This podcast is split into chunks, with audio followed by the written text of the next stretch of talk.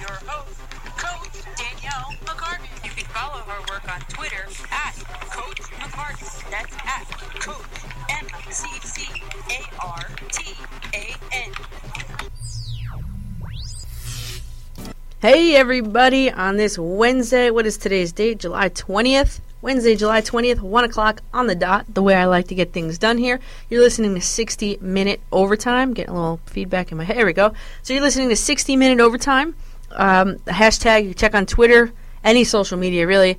Uh, hashtag sixty M I N O T. Looking for your phone calls today. We got a lot of stuff to talk about. Um, we'll talk Yankees, Mets, Giants, Jets, um, around the N F L.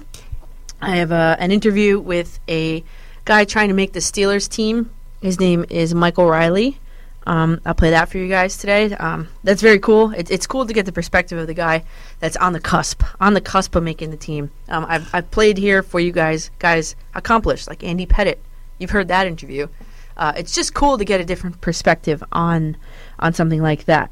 Um, going around the N F L, like I said, Yankees, Mets, Giants, Jets. Phone number to call is two oh one, eight two five, one two three four. Would love to hear from you today, whether you want to talk about Geno Smith looking like he's going to take the reins, uh, Jose Reyes' mistake last night, um, any Yankee Stadium experience you've ever had, um, and I'll talk about, I've been pretty, um, what's that word, spoiled over the past weekend, or week, going to Yankees games.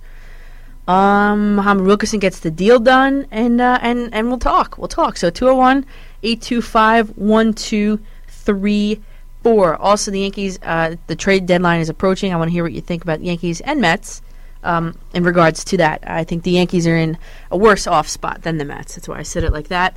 So, um, without any further ado, um, you got. Oh yeah, and, I, and you guys can uh, tweet me on Twitter at Coach McCartan. I have my notifications up. Someone already added me to a list, so I hope you're listening. Okay, so um, listen. Um, The Yankees uh, are really struggling to fill the seats this year, um, probably because the team is not what it used to be. We'll just say like that. Um, they don't really have the star power anymore. So when you go to games, you, you look around. You know, it's not it's not as packed as it used to be. I think the other night when I was there, they had the stadium. Guess the attendance. It was like all the A, B, and C were like in the thirty thousands. I've been there when it's been like forty-two thousand. So, I mean, it's easier getting out of the parking lot. And it's easier to get there, which I'm not complaining, really. But um, the past week, I've been um, really wined and dined at Yankee Stadium. I have to say that, and I don't mean to come off. I don't if, if braggadocious is the word. I don't really mean to come off that way. But I got to tell you, I'm not sure if I could sit in a regular seat ever again. I'll tell you that. Um, the Yankee Stadium. Most recently, I had the, the Legends seat experience. When I tell you, free food. I tell you, free food. There, there's two spots to eat, inside the restaurant and in, by your seat. And um, in the restaurant, you get food. What did I have? I'm trying to think. Plate after plate. I'm trying to think. Uh, king crab legs, lobster tails. I don't really like them, but, you know, I figured I'd try them since they're included in the price. Um, I had uh, braised short ribs. I've had. I had... Uh, there was cheesecake there. There was just an incredible tur- sliced ham, sliced turkey, sliced pork. I had a sliced steak sandwich. So, I mean, we're talking like top-notch stuff in there. Um, hi, Joe. He's on Twitter. And hi, Christian. You're also on Twitter. Hope you guys are listening. Um, if you are, two oh one, eight two five, one two three four. Uh, and then when you get out to your seats, which are within ten rows of the field, Uh, you can order whatever you want off the menu that's put in front of you. So I immediately sat down without, uh, after having dessert inside, I ordered a chocolate milkshake, a Turkey Hill chocolate milkshake. Uh, then next I ordered chicken fingers and French fries. And then there's a wall of candy. So you get to go back in and pick whatever candy you want and fill up your bag, which I did, of course. Um, also... Uh, you can have, there's Gatorade and water um, at the end of every section. So it's literally the posh experience. Um, if you like sitting close to the field, which I do, um, I actually dove over a couple seats for a foul ball. That was really fun. The cut on my leg really hurts, and so does my, the ligaments in my shoulder. Uh, also, then I was there Friday night uh, versus the Red Sox game in um, they're called the luck, like it's the luxury suites level, where it's like literally twelve of you guys in like looks like a hotel room basically. And um, I thought that was like, I, I think I kind of like those seats a little bit better. I'll be honest. Um, you're so private. Whatever food you want, they bring, and more of it, and drinks were included there. Um, and that was really cool for me. Um, hi, Jack Hoffman. You're listening on Twitter. How's it going? Um, so, I mean, Yankee Stadium, regular seats, I'm not sure if I can ever sit there again. Um, just by now, I guess it's being more ex- uh, accessible to the regular fan like me. And I always said that the people sit in business suits in those seats, and they are, they do. And they're gone by like the sixth inning. They're home. But the real fans are now getting an opportunity to sit in the best seats in the house. And I think that's really cool. And I think the Yankees need to do a better job of putting people like me in those seats. Rather than, the, of course, you see the clients and the, the, the celebrities in those seats. But you know what? It's the real fans that de- that deserve to sit there. And the guy next to me said that. He said, can you name every one of the, those retired numbers, which guy they belong to? I said, I think I could do most of them, which I did. And he said he was a little impressed. He said, you know what? They should pay you for sitting in these seats. I said, you know what? I think you're right. So you're listening to sixty minute Overtime, uh, W R P R ninety point three F M in Mahwah, listening all over the world online. Um, hi, everybody online. I hope you're uh, enjoying... Enjoying today's hour, um, we're seven minutes in. Listen, the Yankees are, are, are looking to be sellers, it looks like, on the trade deadline, uh, which is August first. It's really hard when your team has won fifty percent of the games. The Yankees are pretty much at five hundred. They go over one, they go under one. Um, and, and you know, it's it's really hard to determine whether you're a seller or a buyer at that point. It's You're, fi- you're, you're at fifty percent. Is the glass half full or is it half empty? Do you look to add to your roster to make a playoff run? Or this is the time in the season where you decide, well, we're going to sell and we're going to grow from the inside, from within. And I think the Yankees, the feeling is that they are going to be sellers at the trade deadline, which is a Monday, August first. It usually is the thirty-first, but this year it happens to be on a Sunday. So the compi- uh, Commissioner Manfred pushed it to August first, which, by the way, that started in the nineteen twenty-three season. Um, they were, uh, and I, I believe, I believe that the um, the Steinbrenners and the Cashman, Brian Cashman, he's the G M, and the Steinbrenners obviously are the owner. I think they're um, butting heads a little bit on, on what to do, because it's easy when you're really bad, and it's easy when you're really good. Like I said, and, and in the middle, you know, you, you really don't know what to do. Um, like I said, but I think they're going to be sellers, and I think um, they're going to be trying to deal. The guy that has, I believe, the fastest pitch ever in the major leagues ever recorded. And I saw two of them at one hundred five miles an hour from the second row the other night. And let me tell you, one hundred five mile an hour pitch is no joke. Uh, and the Yankees are, are looking to deal him. Uh, Aroldis Chapman. Apparently, the rumor is he will be involved in a massive multi-team trade involving the Nationals, Washington Nationals, the Texas Rangers, and the Chicago Cubs. Um, and, and out of that, the Yankees are interested in the in the Cubs triple A first baseman. Uh, I don't even know his name. I don't even have his name here, but he has a good batting average. And, and but that league is also known, the, the league and on the team in which he plays, is also known for um, kind of inflating the numbers, we'll say. You know, it probably doesn't have the best pitchers. And I just hope that the Yankees, you know, Yankees in, in my lifetime have been known for getting the best players. I mean, Derek Jeter was homegrown, Jorge Posada was homegrown, and Mariano Rivera were the homegrown guys. Tino Martinez came via trade. Uh, I'm trying to think off the top of my head. Um, I mean, oh, all this A-Rod came in a trade, a huge trade deal. Chapman traded. So the team that they have out there is not really the homegrown team we would like to see, I don't think. Um, which is always has a better taste. You know, Derek Jeter, always a, the, the consummate Yankee. Now Muhammad Wilkerson, we'll talk to, to him. He was drafted by the Jets. He's got five more years with the Jets. I mean, those are the guys you really, really want to root for. So, you know, the Yankees going to... And, and, and what I'm trying to say is that under the un, under recent memory, the Yankees aren't haven't really uh, cultivated these guys. They've actually gone outside, taken the better players, Carlos Beltran, and brought them in. and haven't really had to coach them and develop any of these players. So to me, the worry is you give up Aroldis Chapman, who is tried and true, at least for this season, since he's been back from his suspension. Um, you know, the Yankees... Let me finish that thought. So, so, so my concern is, do you give up the guys that are tried and true for the minor leaguers that may or may not develop? And that, I think, is the issue that the Yankees are dealing with now. Um, you know, I think Carlos Beltran, I think they need to trade him. I think he's he's old. Um, and not that I'm discriminating against his age. I just think that he needs to go somewhere where he can win a, uh, a World Series ring and then retire. I think the Yankees would be doing him a favor. And I think any team that receives him would be getting a favor. I think uh, apparently the Royals are interested in Carlos Beltran. Um, and the Yankees are interested in their right-handed pitcher, Luke Hochevar. Uh, also, the Yankees were uh, in Syracuse recruiting at their minor league, uh, some minor league affiliate. I- again, my worry is that they're they're giving up their pieces for pieces that may or may not ever develop, and we've seen that before. So, uh, you know, I, I think the Yankees are uh, should be sellers. I, b- I believe they should be sellers. I think a lot of people. I saw someone on Twitter, uh, Ryan Morick. He's the um, he's a station manager here at Rampo College, uh, he he was saying that he was trying to project the number of wins for the Yankees, and and Ryan came up with a formula and this and that that the Yankees would win ninety-one games, and that is by any means not a failure. But at the point where they are now, they you know they win two games, they lose one. They win three, they lose two.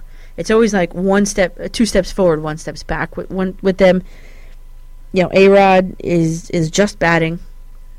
Uh, Carlos Beltran is playing the field when he's not injured. Mark Teixeira, he wakes up in the morning, it's too cloudy, he doesn't want to play. I mean, these are the guys you need to unload, and you need to build around a core. You, They have pitchers in Andrew Andrew Miller is a young pitcher, stellar. Dellin Betances, stellar. Um, and those are the guys that shorten the games for you. Everybody always talked about Mariano Rivera being, you know, if the Yankees can make it to the ninth inning, Mariano Mariano Rivera comes in, and it, it's a done deal. As long as they're winning, he comes in to pitch, they're going to win. And the last I checked, I believe the Yankees are seventeen and one after leading after the sixth inning because they bring in Dellin Betances to pitch the seventh inning. Andrew Miller comes in t- for the eighth. And then Aroldis Chapman pitches the bottom of the ninth. And done. They're done. They're seventeen and one was the last I checked. I'm sure it's changed now. But, you know, I checked quite recently, I believe.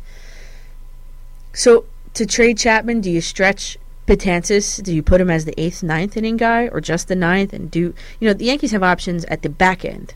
But I mean, CeCe Sabathia, old, uh, non-productive. They're looking to trade Ivanova. You know, so I, I think the Yankees are doing the right thing in kind of just chalking up this year and moving forward, um, and not trying to make what's that expression? Uh, take the blood out of the stone. Bleed a stone, you know, there's only, there's only so much you can get out of the guys that you're given and the guys that you have. So in that sense, I do think um, the Yankees are doing the right thing. I'd love to hear from you guys and your opinions at any point in the show um, on Twitter. Uh, if you want to call in, it's two oh one, eight two five, one two three four. You don't have to agree with me. Um, there's plenty of people out there who think the Yankees should stay the course and should add to their mix. Uh, and, you know, it it is what it is. So, um, and there's another thing, I, and I've played for you guys the Sparky Lyle um, interview, I believe. If not, I'll, I'll play pieces. I interviewed Yankees. Uh, he's a great, great pitcher, Sparky Lyle. Um, there's talks of him. There's a lot of his fans that are um, wanting his number retired in Monument Park at number twenty-eight. Yankee pitcher, World Series champion. Yeah, I got this all memorized. Three-time All-Star, two-time World Series champion. And the first A L Cy Young, uh, A L Cy Young relief pitcher, and uh, I had gone to. He's the manager emeritus at the Somerset, New Jersey Patriots team. Um, he's apparently at all of the games. Uh, he's got the nice uh, bushy mustache. Um, great guy. I sat down with him. It was a twenty-two minute, twenty-two second interview. And if you're so excited, I don't have it for you today. But if you are so so inclined to go see it, you go on my YouTube page. Uh, well, you can go just go onto Google, type the word YouTube space. Coach space M C C A R T A N, hit enter. all my videos come up. You can scroll through and find them in there. Um, but uh, he's a great guy. Uh, he was my first guest, unofficial guest, on my uh, my karaoke segment that I do with the players. Um, I had the Eagles. He's a big Eagles fan, not the football team, the band. Um, so I uh, there's a, there's a one of my, my internet buddies, my, my Facebook friends and, and Twitter followers, Lenny. Lenny always goes to these games, and uh, Jack Hoffman just tweeted, listening to Coach McCartan with Lenny and Sparky Lyle at the Patriots game. Um, so he had gone back to the Somerset Patriots, and I said, oh, make sure, if you can, just make sure that Sparky, he he did see the interview I did do with him, because, you know, I just, he, you know, he's an older gentleman, he doesn't really have, um, like a, he doesn't, he's not on social media. I asked him, he said his, ki- his kids run it, and that's that. I said, oh, all right, well, you know, I just want to make sure. I emailed um, the, the the manager, the vice president, whatever, um, Mark Rusinoff, and I emailed the link to him. I actually don't think I ever heard back from him, so I just wanted to make sure he saw it. So Lenny goes down to the game, and I just, lo and behold, I come, I uh, uh, log into the commu- computer up here on my Facebook page, my author page, which you can look at, Danielle McCartan, on Facebook, too. Lenny posted me, it's a video of Sparky Lyle talking, and I think this is pretty, pretty awesome. I'm gonna play this for you guys, and I'm gonna I'm gonna download this, and I'm gonna save this forever. I'll be honest with you, because this is really, really cool. Hi Danielle, I, I enjoyed your show. I uh, watched the interview and everything. As I said before, you know, you were very good, and I wish you all the luck. And you know, I gotta admit it, one way or the other, Lenny really showed me how to throw the slider. It really, it really wasn't Ted Williams. I'm lying. So Ted Williams, uh, that the famous story is that Ted Williams, the Red Sox, great. Yankees should be very uh, thankful to the Red Sox uh, for that reason, but because um, Ted Williams taught, well, he didn't teach him, but he told him that he should throw. That that was the only pitch Ted Williams couldn't hit, and he is one of the the best hitters of all time. So Sparky Lyle went home, and he and he learned the pitch, and then and, and the rest is history. I'll be honest with you. So um, so uh, Lenny, you I guess uh, you were the original teacher of the, the slider to Sparky Lyle. uh, I don't I, I doubt I don't think so. He said he was just kidding. So Lenny, um, he said, don't forget my shout out. Don't worry, you're here. I got you. So thank you, thank you for that. I'm going to keep that forever. Thank you so much.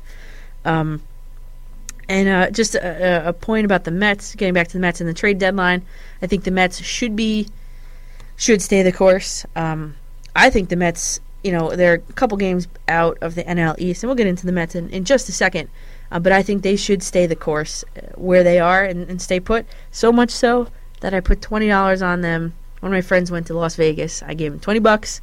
I said, put twenty bucks on the Mets. Yes, the Mets. To win the World Series. They were twelve to one odds. So, um, you know, if the Yankees are faltering, I think I'm going to sort of jump ship just a little bit, just for a little while, just because of the money's involved. I'm going to be rooting for the Mets. Let's go Mets. And I'm going to be going away next week. So, actually, I won't be on next week. Um, I'm going to, I'm going away. I'm going to Miami, and I'm actually going to be going to a Mets game in Miami, which I think that's pretty cool. Uh, my life goal is to get to all the different baseball stadiums, and I've checked off a couple off the list, and uh, Marlins Park is going to be the next one, and I'm going to see the Mets there. It just happened to work out. This is the only weekend I can go, basically, and it just happened to work out that the Mets are going to be there, and I think that's going to be very, very fun. So if if you guys uh, stay tuned, I might do a couple Twitter videos from the field or, or, or whatever, because I also have very good seats for that, and compare them to the Yankees, the Yankees setup, and we'll see. Uh, so there is that. So Mets, Yankees. Yankees are done. And we'll talk Mets in a minute. But here's Tino Martinez. This is Tino Martinez, World Series champion, for sixty-minute overtime. That's so cool. I, I can't get over that. I can't get over these guys, how they, how they, how they, you know, I don't pay them to say that. And they just, they just do it. So I think that's pretty awesome. So in, in Mets news, um, Mets are in a in a very important series this these past well past two days, and today is today is the last of the series. It's a three game series versus the first place uh, National League Central Cubs, and they have a commanding lead of the N L Central. The Mets are third place in the N L East, um, which is, in my opinion, a tougher division. But you know, if we want to call and discuss it, let's do it. Um, which is a rematch of last year's N L Championship Series. So this these are the, you know, contenders. Contender. Everybody thinks, I think the Cubs are the favorite to win the World Series this year. Uh, the Mets lost the first game, and they won the second game. So they're at a one one split, with the third game of the series being today at two twenty p.m. prime time. Well, not prime time, but on the major network E S P N, uh, which is national. National, that's what I'm going for. And S N Y on S N Y, the normal Mets station in New, in the New York market. So at two twenty, uh, the Mets are going to be on. So in an hour, an hour from right now, exactly right now, sixty minutes from now. Um, but if if anybody was watching the game last night, and I, and I was, it was on a little bit late, but I couldn't turn it off. Uh, it was it was uh, baseball drama at its best, I believe. Um, so let let me uh, let me set you the the scene here. Uh, let me see. So it was um, this guy named Baez on the Cubs. Well, let me back up. Jose Reyes, he is now, he was a shortstop for the Mets, traded to the Rockies. We talked a little bit about him. Um, traded to the Rockies, uh, let go by the Rockies, mostly dealing with his um, suspension for domestic violence. So he was picked up again by the Mets. In my opinion, lucky to be given the opportunity from the Mets. And he's now playing third base instead of shortstop. The Yankees, uh, the Mets have a uh, a dynamite shortstop and a, a Asdrubal Cabrera. Um, so they said, I, I think they went to him and uh, Reyes and said, "Listen, you can come back as long as you're going to be playing third base." And I think Reyes realized that that was his only real option. So he is back playing third base, and there's a lot of people trying to stick up for him, saying, "Well, he oh he doesn't know the position," because uh, he made a huge mistake last night. He made he would he would have been the GOAT, and I'm not talking the greatest of all time. I'm talking about GOAT, the the the guy who messes up the game for the team. And that could have been him last night, but I'll get to that. But people are trying to defend him, saying, "Oh, you know, he doesn't play third base. He didn't know. He didn't know." And I'm from the school of thought, like I've talked on here before about the shift. When they have the shift on, you as a professional baseball player should be able to hit out of the shift, no questions asked. Okay, so that's my school of thought. I'm going to just put that out there so you know it now. So Jose Reyes is playing third base, which he's been doing a good job at. Um, don't get me wrong. This girl named, uh, his last name is Baez on the Cubs. He puts a bunt down the third baseline, obviously playing on the inexperience of Jose Reyes at that position.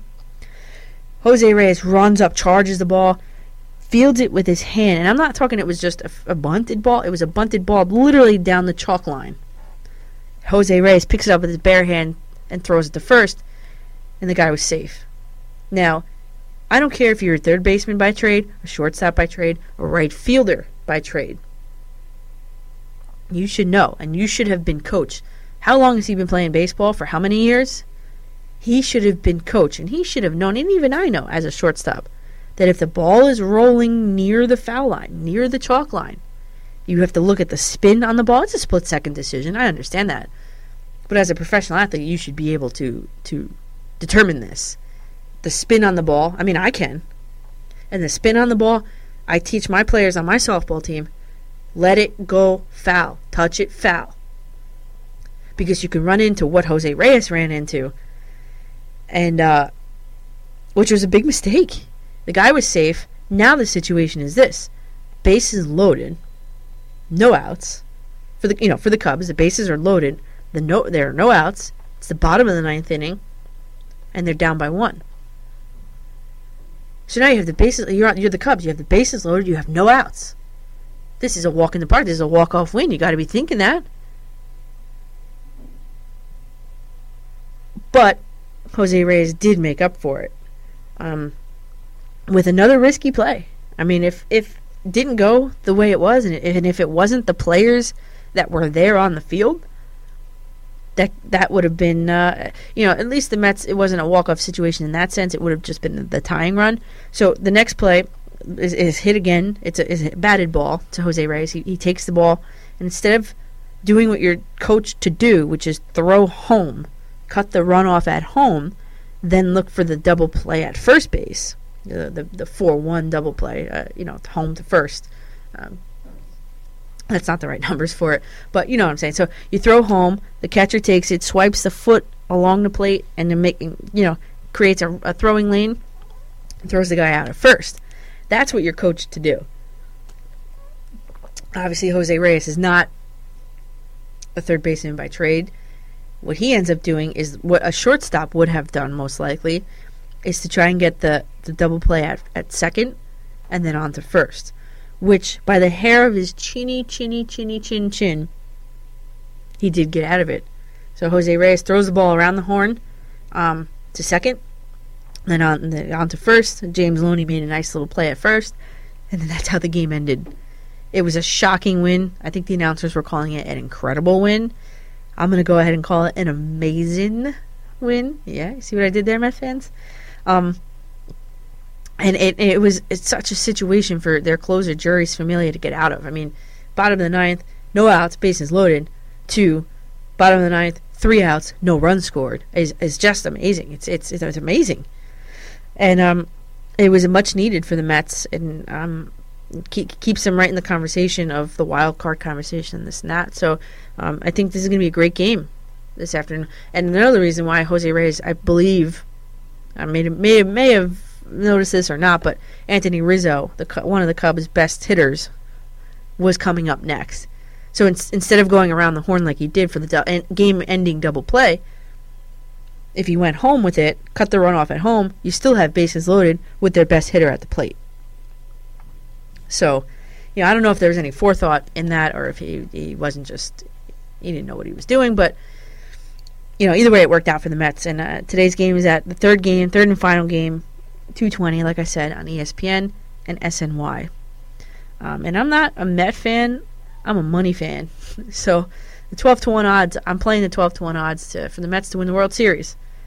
And uh, hopefully, hopefully for me, they can pull it off, because a nice paycheck around Christmas time coming in the mail would be real nice. I hear some people here. Who is here? No, I guess they're next door. They're outside the door. Um, okay, so that's uh, Mets Yankees. Uh, phone is still not ringing. Come on, everybody. two oh one, eight two five, one two three four. Muhammad Wilkerson, you're listening to sixty minute Overtime on ninety point three F M. All right, so you don't have to be a Jet fan to know about this. You have to be, you may have to be a football fan to know, but the Jets have locked up that man, Muhammad Wilkerson. There's a little bit of good news, bad news with the with the Jets. I'm going to give you the, the good news first. Muhammad Wilkerson deal is done. Um, I was on here last week. The deadline was Friday. They were reaching out. I think believe I believe it was what was Friday morning at three a.m. The last fax went through to Muhammad Wilkerson from the Jets. They got the deal done. They did it. They locked him up. And Muhammad Wilkerson, like I, you so, heard last week on my show, my interview with him. It's on YouTube if you haven't. Also on iTunes. Um, he told me he wanted to retire a Jet. So they were finally able to meet in the middle. And the deal is done. Muhammad Wilkerson is one of the best in his position in the entire N F L. And he just locked up a five-year deal worth eighty-five million dollars, which is seventeen point two million dollars a year. I don't know how to say his guy. I don't know how to say his first name, but his last name is Suh, S U H. He's the only defensive lineman with a higher per-year take-home salary. Um, actually, I wish I, I picked one more day later on the Yankee game, because Muhammad Wilkerson threw out the first pitch at the Yankee game last night. I think that was an incredible honor for the Yankees to bestow upon him. Normally, it's fans are Mets, Jets, Yankees, Giants, but I think that was a cool little crossover. I wish I was there, because he, uh, the first pitch people do hang out in the legend seats where I was sitting, so I missed him by literally twenty-four hours. But um, I'm glad, I'm glad uh, he's back. I think all of Jets Nation is glad he's back. Um, he's such an integral part of their defensive line, of their pass rush, that to let him go would have been a, a gigantic mistake for the Jets. Um, so and uh, here's the tweet that Muhammad Wilkerson, um, that's how he did it. He announced it via tweet, and then all the players reacted to his tweet, including Sheldon Richardson, who has been his buddy since day one. Um, they're two defensive linemen. They're, they're two peas in a pod, him and Sheldon. And uh, Sheldon said he, he tweeted something that he was couldn't be happier when checking his Twitter timeline to see that his man was back. And this is the original tweet from Muhammad Wilkerson. It says, quote, and I quote, "I give my all every Sunday on the field and play with so much love and passion for the game. I'm thankful ev- for everything that comes my way, and I'm proud to say I'm back in, that's, that's a typo, it should be I'm back in the green and white for a few more years. Hashtag number ninety-six, hashtag M K G, must be, be his agent's company, hashtag Jet Life. And I think that's a really, really, really cool story. So Jet fans, we are all happy. We are all happy. Big Mo Wilk is back. And I'm sure he is too. I, I think he is. Um, and I think he wanted it all along. Uh, for the bad news for the Jet fans, uh, breaking yesterday, uh, later on yesterday, um, you know, the Jets are in a quarterback standoff with um, Ryan Fitzpatrick. Um, I, I see it in in high school sports that when the kids think they're better than they are, they believe they're entitled to more they're entitled to, things get a little bit messy. Mm. That's what's going on with Ryan Fitzpatrick. Uh, he believes he's better than what he is. Uh, he's a quarterback that's been in the, le- the league. He's a veteran quarterback who's never made the playoffs. Um, and I, and I, you know what? Everybody always talks about that, but I I always give him a pass for this past Jets season because of the fact that on the last play of the game in Buffalo, Fitzpatrick hit, I'll never forget this, Kenbrell Thompkins. He hit him right in the numbers. That was a surefire game-ending touchdown up the right sideline.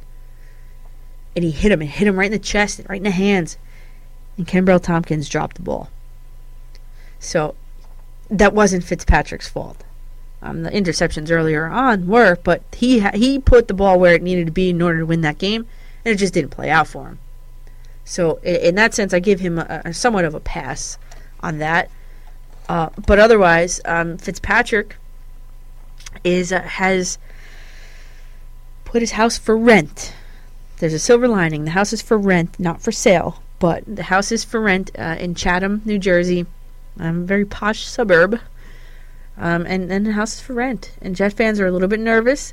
Uh, to m- in my opinion, I think it's a little bit of a ploy to try and get, get get the Jets to move. You know, I imagine like a chessboard with Ryan Fitzpatrick, co- uh, you know, in charge of one side of the pieces, one color, Mike Maccagnan, the Jets G M, on the other side of the board, and they're just playing move for move for move.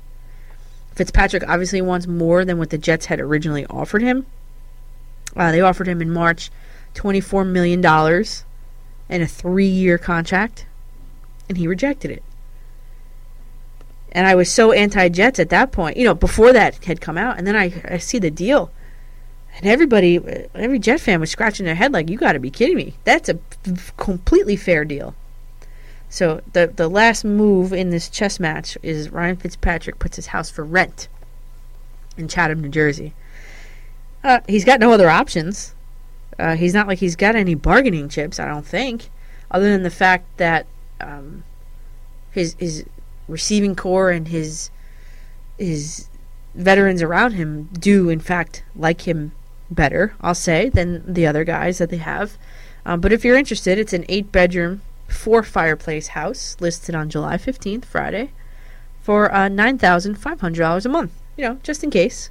Um, you can Google that, how to get in touch with the uh, with the um, the the real estate agent. Oh, Aunt Donna, Donna Anderson Broderick on Facebook said she's listening to it now. I'm going to go ahead and click like on that. Hi, Aunt Donna. Um. So, uh, you know, you'd, you'd have to think as a Jet fan that the Muhammad Wilkerson deal freed up some more money for Ryan Fitzpatrick. You know, Mike Maccagnan makes a move, signs Mo Wilkerson, frees up some cap space. Okay, click the thing in the chess board. The next move is Ryan Fitzpatrick puts his house for rent. Click. I think it's the Jets, uh, the Jets move here now, I believe. And, uh, you know, like I said, the Jets really like, he likes having... Um, The the Jets receivers, especially, uh, what's his name, Eric Decker and Brandon Marshall, really love having Fitzpatrick as their quarterback. That's their guy. They talk every day. It's been, it's been well documented throughout the season that they, they FaceTime every day. They call each other every day, multiple times a day. These guys are contacting each other. And that's the kind of camaraderie you have to build between the quarterback and your receivers. And that's what they had, the chemistry, the camaraderie. Then you have Calvin Pryor coming out over the summer, maybe about a month ago, saying, "Oh yeah, well, Geno Smith, he's um he's starting to get, uh, I forget how he phrased it. He tweeted something along the lines of, um, what's his name, Geno Smith, who's like the you know the backup quarterback for the Jets. you know, he, he's starting to get involved. He's starting to get involved with the Jets, uh, the players in the locker room. What do you mean starting to get involved? This is like his third year, fourth year there.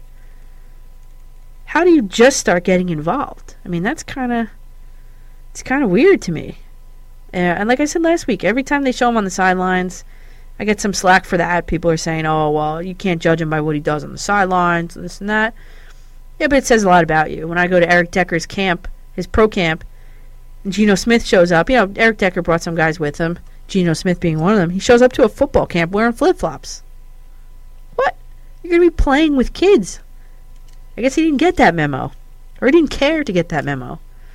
So, uh, I'm, I'm, you know what? I'm going to be highly critical of Geno Smith until he shows me something to make me change my mind. Because right now, I'm still Team Fitzpatrick, although I did not like how he rejected that deal. And, uh, you know, all these reporters, I feel bad for the receivers and the other players on this team. They're always asking, and, and I asked, I'm guilty of it, asking Eric Decker, Eric Decker, so, you know, do you put up the same numbers, rec- record-breaking numbers as you did last year if your quarterback is not Fitzpatrick? I asked him that, and he, he you know, he I'll, I'll try and find it to, for you, but he said something along the lines of he's he puts the trust in Chan Gailey, the offensive coordinator's offense. I get that. But just uh, like yesterday or two, three days ago, Uh, Michael Rappaport asked in a, in a podcast, he asked Brandon Marshall what's going on with Fitzpatrick. And this is not good news for Jet fans because I'm going to read this verbatim. It's a little bit long, but this is what Brandon Marshall told him on the podcast. And I'm going to quote this. It says, he Brandon Marshall saying, and he's the wide receiver that FaceTimes every day and talks every day with Ryan Fitzpatrick. He says, I don't know what's going on, bro. To be honest, me and Fitz talk every day, like all the time. But I texted this dude the last two weeks, three times, and there's no response. So the only thing he can tell me right now to make it right is, oh, hey, bro, I was out of the country, or I was on vacation. Because it's not like him. So it's scaring me na- right now. It's scaring me that my guy hasn't texted me back. When we FaceTime, we text, we call all the time. That's got to be a little bit worrisome. Because it sounds like Brandon Marshall's worried, so I am too. Uh, so I, I don't really know what's going on with Jets. Training camp does start in, uh, I believe it's seven days or maybe eight days away. And, uh, you know, who knows? Who knows what's going to happen? There's people saying this is going to go into training camp and into the preseason, which is absolutely ridiculous. It's another distraction to keep the Jets away from what they're doing. And, you know, that's that. So speaking of training camp, I was I interviewed, I guess it was, what was it, Sunday? Three days ago, I interviewed, uh, his name is Mike Reilly. I preface this at the top of the hour. Mike Reilly is a guy that played for the uh, Cleveland Browns. You've heard him on here before. I have played interviews, phone interviews with him uh, before on here. Um, he did the lightning round, you might remember. Um, but anyway, so he, he, I went to, I'm going to give a shout out to Varsity House. Um, they may be listening right now. So Varsity House is in Orangeburg, New York. Um, they were totally, totally hospitable. Um, they invited me back to interview more of the players that do go there. Um, it's basically right on the border. It's it sounds far, but it's it's literally you cross over ten feet into the state of New York from Old Pan, which is fifteen minutes from away from my house. So, so fifteen minutes away, these all these N F L players are working at this place called Varsity House. It's an awesome facility, very nice people, and then you don't have to be an N F L player to actually work there. I mean, to to go there, they have classes for young and old. Um, they have some baseball players that go there too. So, you know, I would love to be back to you guys, Varsity House, and there's your shout out. Um, and, and thank you. Thank you for letting me in to, to your facility to interview Mike Reilly. But, and, and but you know, speaking of um, training camp, training camp starts soon. And here's my interview with uh, Mike Reilly. He was with, like I said, he was with the um, Cleveland Browns. Uh, I believe he was let go. He signed in the offseason with the Cardinals. Uh, you'll see he explains that his agent thinks he had a better shot making the Steelers team, which was also a playoff team from last year. I asked him about it. He's trying out to be on the defensive line. And you know what?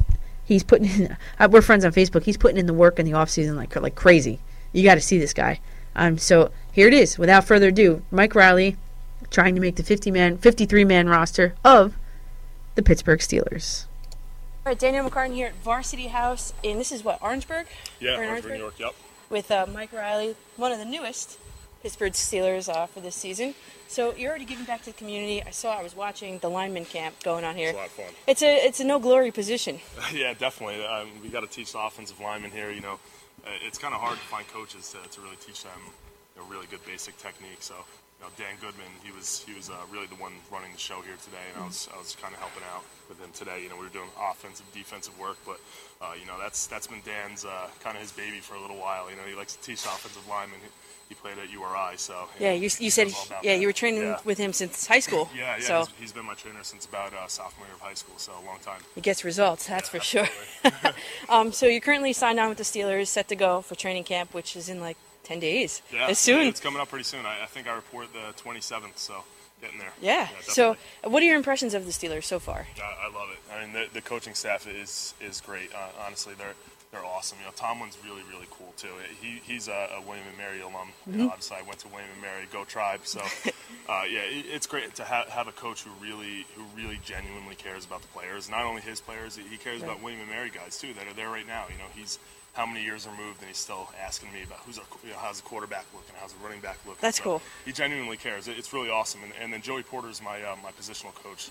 I mean, you can't learn from anybody better than that. You know, true. The guy's done it for a long time at the highest level, so it's incredible. So you were out with the Cardinals for a little while, but then having Tomlin, did you think he had a hand in getting you back to the Steelers? Uh, I, I would like to think so. You know, yeah. uh, uh, you know, a lot of times you don't really know what goes behind the scenes, uh, right. goes on behind the scenes. Uh, you know, I just kind of listened to my agent. He said, hey, we're going up to, to Pittsburgh. And I was like, let's go. Let's go do it. So, yeah. you know, I, I try not to worry about those things. But, uh, you know, let yeah. my agent kind of take care of it. Yeah, earn his money. That's right. right. so, so is it harder to make a roster of a team that went so deep into the playoffs? Uh, I, I'm not really sure. Uh, you know, I, I guess it, it could be because, um, obviously, you, you would think that they had a lot of, of very good players, too. But the reason why those teams are so good and go so deep into the playoffs is because they, they bring in new talent and they bring in the best guys they can. Mm-hmm. So, um, you know, I, I'd like to think that that's what they think of me. You know, I have the ability to play there, so uh, yeah. that's what I like to think. Do you ever uh, reminisce about William and Mary with uh, Tomlin? Any old stories? Yeah, there's actually, it was, it was pretty cool. There was um, a spring game, uh, and I was out there. You know, I, this was the first time I was really getting real play time, and yeah. I got out there and, and, and I had a sack, and I, uh, I came to the sideline. I was really excited, and, and Tomlin kind of comes over. He was at the spring game at the time, and he just kind of taps me on the shoulder. He's like, hey, uh, ninety-five, obviously, he didn't even know my name yet. He's like, uh, might want to go for the ball next time. You know, you got, you got to get that ball back for your offense. And I was like, yes, sir. so Definitely. definitely might, might want to take some advice from an N F L coach. So that, that's yeah. that's one of the things that I remember about him. Yeah, he must have liked you. Yeah, definitely. So do you feel like going against, you know, in training camp and hopefully the season, going against a quarterback like Ben Roethlisberger, make you a better player day in and day out? Yeah, I, absolutely. I mean, I, Ben is, is so good. He throws the ball exactly where it needs to be. Uh, I know there was one time I, I was taking a drop, and, and you know, I'm trying to get that get out there as fast as I can, and the ball zooms right over my head, right into the, the, the receiver's hand. It's like, well, you know, if you're not exactly where you need to be, he'll put it exactly where it needs to be. So yeah. he's, he's a great player. Makes you better by, by default, for sure. Yeah, it, it makes you perform better. Yeah, so you were in Cleveland and Arizona. Is your family happy that, you know, from we're in close to Altapan. Are they happy you're back on the East Coast yeah, and I, close I think, by? I think they're definitely a little happy about that. It, it was kind of weird being out on the on the West Coast time, you know, the three-hour difference. Yeah. So, you know, they, they'd be going to bed early, you know, trying to call me, you know, trying to talk about my day and everything, and I'm still, you know, in the middle of doing something, yeah. you know, three-hour difference. But Uh, I think who's really the most excited is uh, my college roommate, George Bierhalter, and, and, and his parents. Uh, he's from Pittsburgh, so I lived with a Pittsburgh guy for four years. Oh, wow. So uh, he, he was pretty excited when I got that call, and his parents were too, so hopefully I'll, I'll have them out for, for uh, one of the training camp days. They yeah. can come out and, and watch practice. It'd be awesome. That's cool. So are they playing the Jets Giants this year? Uh, I'm not sure. I didn't even look. I don't, I don't know. Even I, know. I hope so, right? Yeah, that'd be, that'd be nice. Cool. You got a good uh, crowd yeah, section exactly, going. Right. All right, so I have this new thing called Out of Bounds Athlete Karaoke. Yeah. Let's see what I can do here. I have to challenge my inner George Strait right now. Alright, we'll, we'll Sam Hunt here. Ready? Okay. Complete it. I'm going to stop it. A house party. We don't need nobody. Turn your T V on. Break the boom box out. yeah, there we go. That's good. All, All right. right. There you go. He got it. One for one. One for one. All right. How about let's try this one.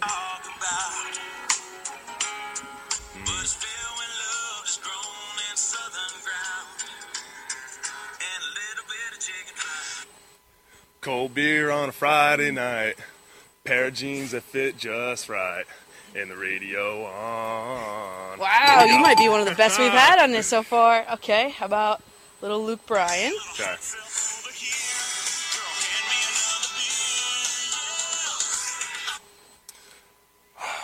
All them others, I don't know. It's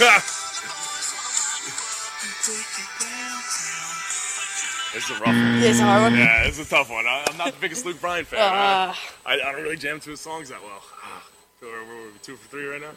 Yeah. All right, last one. Here you go. This is going to be funny.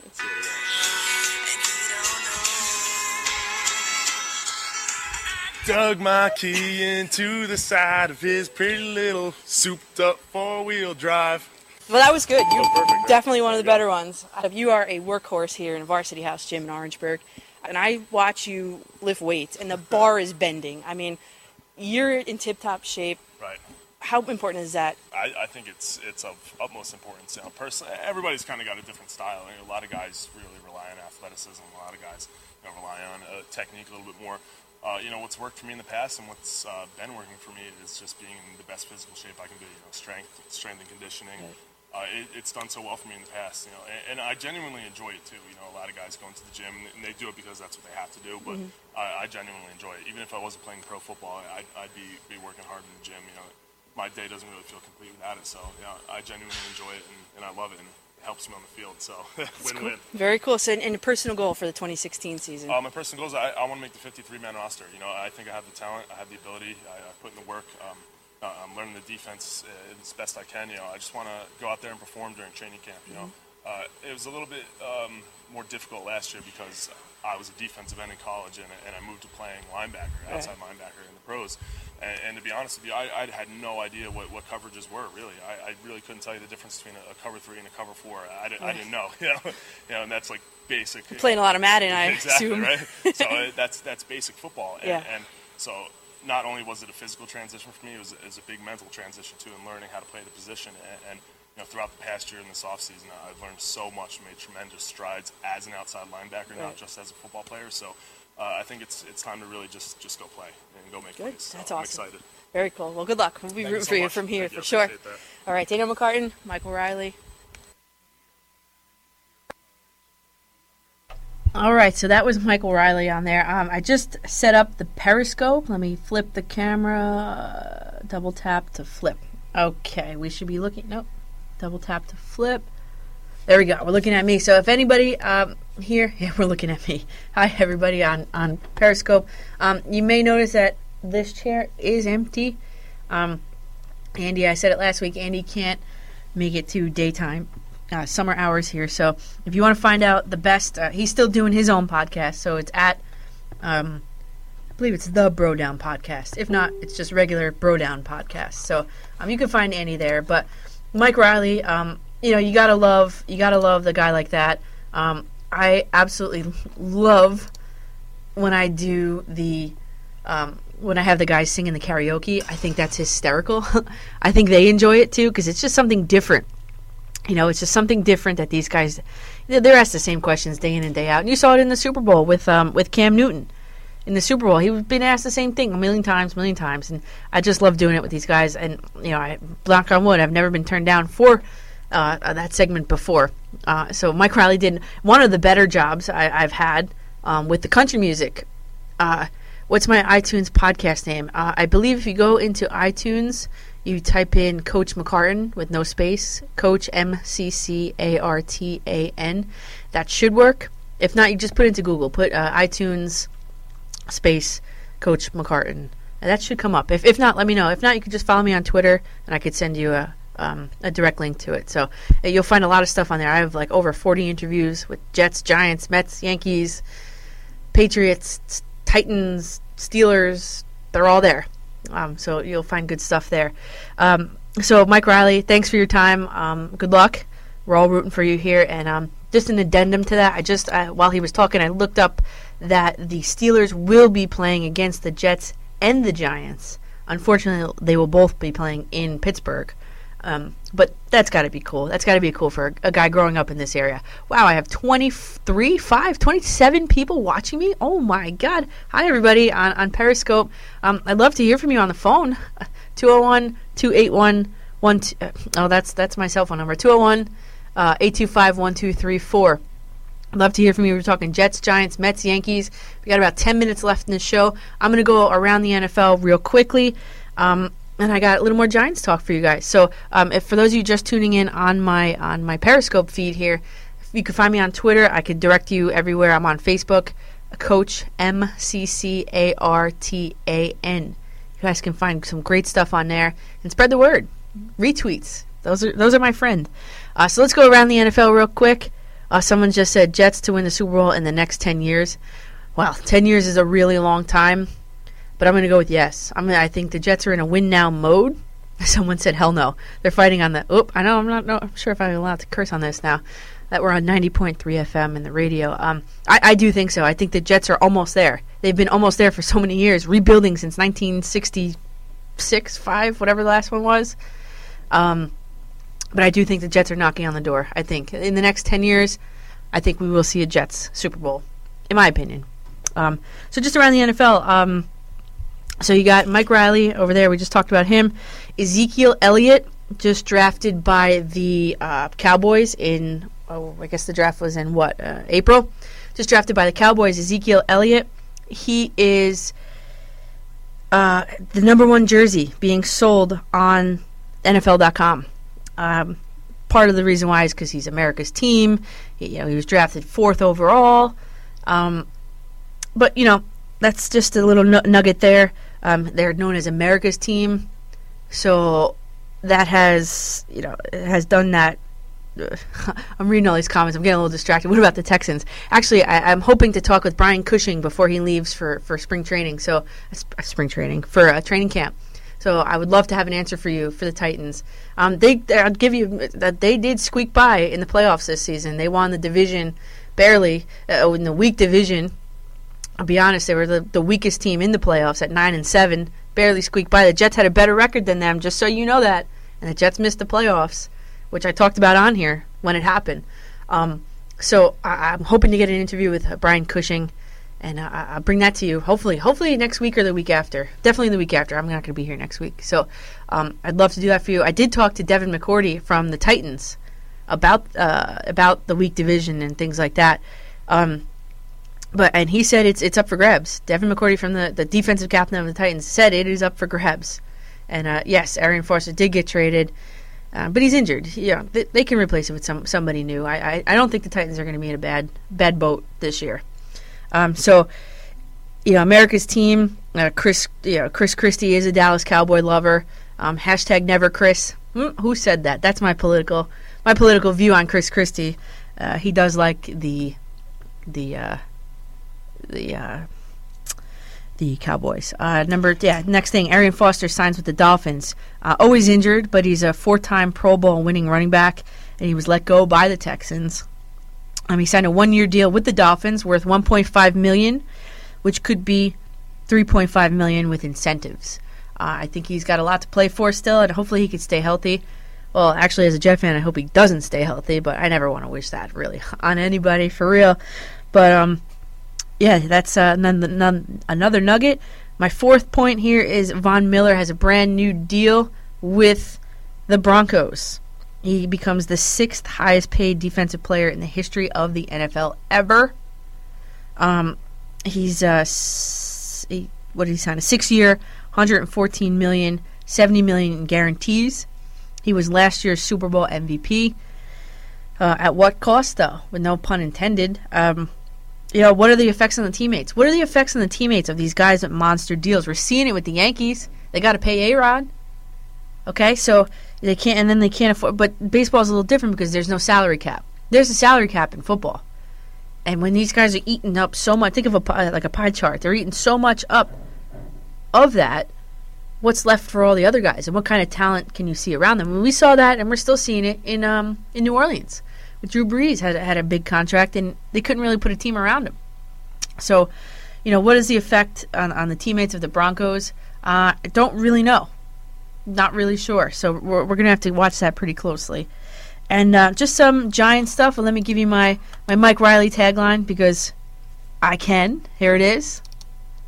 Hi, this is Mike Reilly, outside linebacker for the Pittsburgh Steelers, and you're listening to sixty Minute Overtime on ninety-three point three F M W R P R.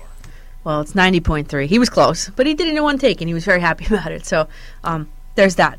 So let's talk very quickly, because I got to run today, so we got five minutes left in the broadcast. Let's talk Giants real, real, real quick. Uh, the Giants have announced their um, – uh, no, Mike Reilly from – he is from – somebody just asked. Mike Reilly from Nebraska. No, he's Mike Reilly from Old Tappan, New Jersey, um, William and Mary. He's now trying out to make the uh, fifty-three man roster of the Steelers. Um, you can find my interview with him on my YouTube channel, at Coach – well, on my YouTube, you t- search Coach M C C A R T A N. You'll find a lot of other stuff on there, a lot of good stuff. Um, so Giants, the Ring of Honor has been announced.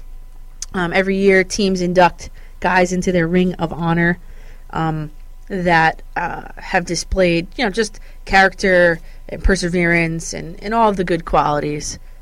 Can I get away from Teaneck, New Jersey? Hi, the home of Tamba Hali. Um, I'm I'm trying to get him too. Tamba Hali from Teaneck. Um, he's on the Chiefs now. He's a great, another great player. So, hi, how are you out there? Um, and, w- and what is the Ring of Honor? The Giants are going to int- uh, introduce three new guys into the Ring of Honor on November fourteenth at the, on the half at halftime. It's a Monday night game, primetime game, and uh, this year the Giants are going to be inducting. You know, it could be it could be anyway. It could be uh, great players, great coaches, even trainers have been inducted, owners. Uh, the Giants have a good mix of guys. Actually, I was looking it up last night who they have, but anybody that basically has a big influence on the uh, organization gets inducted. So, for example, I looked up. You know, who I wanted to be right, of course. Automatic follow. I love it. Thank you so much. Uh, at Coach McCartan on Facebook and on Twitter.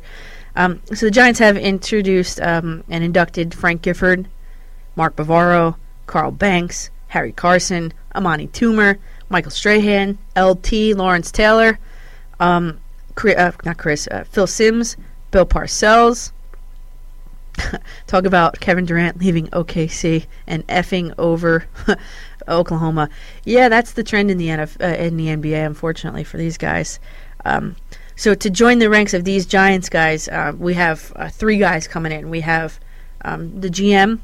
His name is Ernie Accorsi, nice Italian guy. Um, he was basically hired by Coach Coughlin. He, oh, I'm sorry, my thing just went out. He was basically hired Coach Coughlin. He, then he drafted Justin Tuck. He was the G M of the Giants from nineteen ninety-eight to, to two thousand six. Um, basically engineering, in my opinion, the two Super Bowl teams that the Giants didn't end up winning. So, um, okay, someone's going to call in, two oh one, eight two five, one two three four. Um, Tom Coughlin is the second inductee this year. He's the super, two-time Super Bowl winning coach of the Giants. In my opinion, and I've talked about it on here, he stood he should still be coaching. Uh, I think he was forced out, but that's for another conversation for another day. Um, his quote was, "It was a great privilege to be the sixteenth head coach of the New York Football Giants, and it is a privilege and a tremendous honor to be a part of those great names in Giant folklore that are in the Ring of Honor. It is something Judy," who's his wife, "it's something Judy, my family, and I very much appreciate. The Giants, New York Giants, to me, is the greatest franchise in the history of the N F L. We recognize the long history of the Giants and the as, and the greatest city in the world, the tremendous coaches and players that have represented the, the Giants over the years. It is a great honor to be included in the same breath with some of those prestigious former players and coaches. Always a class act, Tom Coughlin, always." And for and third and finally, the inductee for this year in November will be Justin Tuck. Um, I actually met Justin Tuck. I, I really do like him.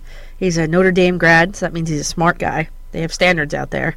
Um, he was playing one year with the Raiders. You know, he was he was a Giant from for eight seasons, drafted by the Giants. Went out to Oakland, California for one season, and then in a class act, he uh, asked the Giants, and the Giants wanted him to sign a one-day contract so that he can retire as a Giants player.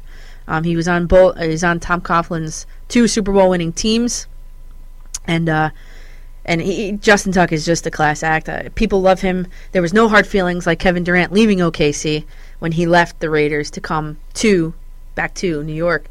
So um, no, he didn't lose his fingers. That was Jason Pierre-Paul.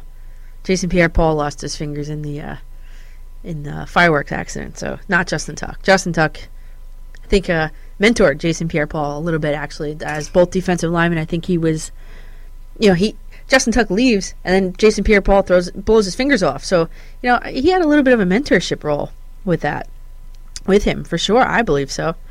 And uh, let me just give you a quick Giants tagline from uh, Jonathan Hankins. I know you guys can't hear it on Periscope, but if you find online, you can look up on Google. Just type in W R P R. You get my feed there. So here's Jonathan Hankins real quick. Jonathan Hankins from the New York Giants. You're listening to sixty Minutes Overtime on ninety point three F M. All right, so last chance to call in. I am wrapping up today.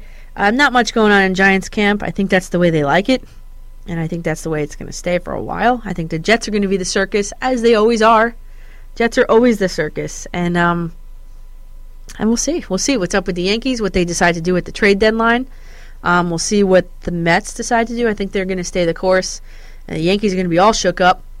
And um, thanks for everybody listening on online. Um, From all over. I'm sure people from all over are listening.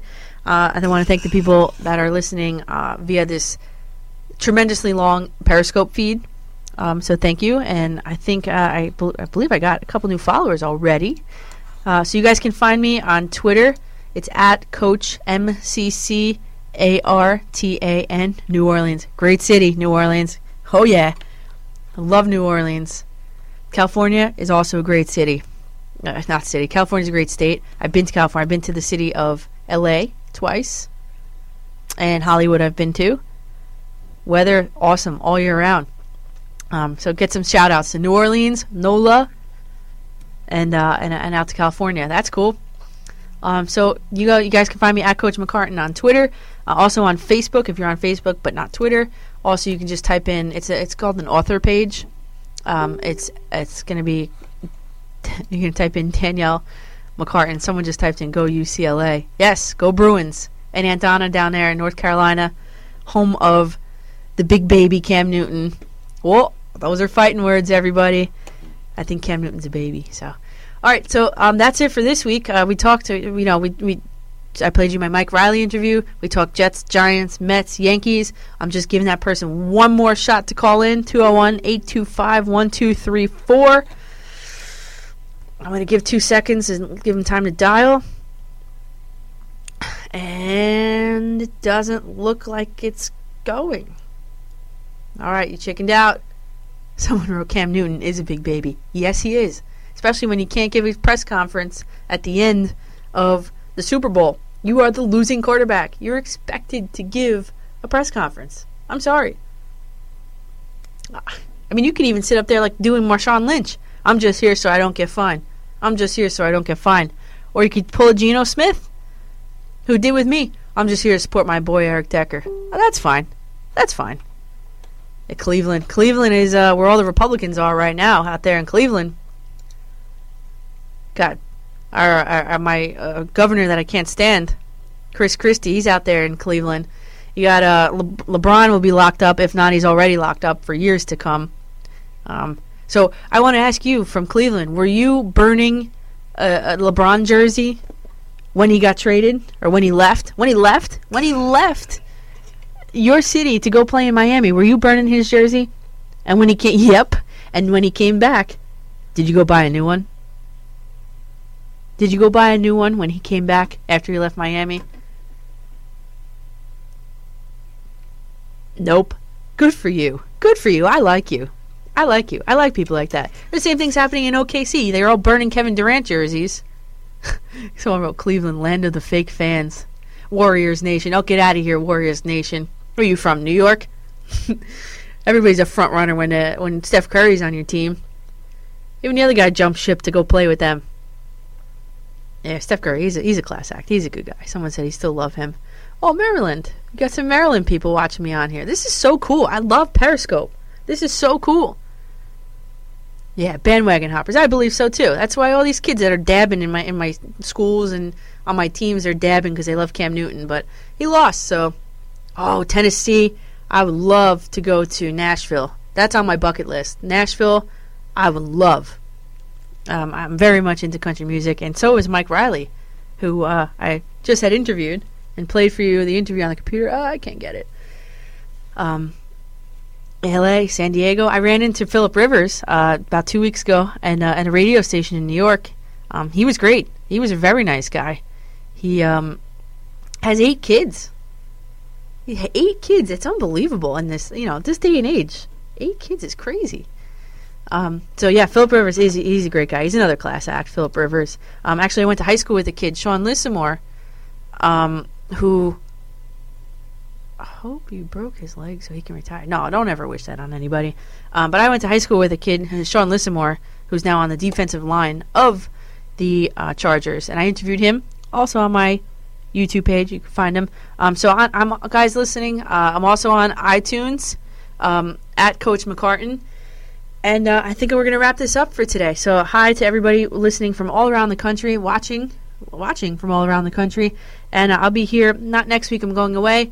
So um, I will be here in two Wednesdays from now, every Wednesday from one to two. Uh, I'll try to get back on Periscope, but I'm also on Twitter, on Facebook, on SoundCloud, and now on iTunes. So um, you guys can check me out there, and I'm just going to hit the end credits here. And uh, nice little shout-outs this week. I wish somebody had called on the phone, though. All right. Bye, everybody, to the people that are still watching there. Um, see you in two weeks. Follow me on Twitter, at Coach McCartan. That's at Coach M C C A R T A N. To find my work on YouTube and SoundCloud, search with no spaces Coach McCartan. Subscribe yourself so you don't have trouble finding it in the future. That's it for today, everybody. Listen live next Sunday, one thirty to two thirty p.m. And summer hours are different. It is one to two p.m. on Wednesdays. And by the way, we had one hundred eighty-four live viewers on Periscope. All right, have a nice day, everybody.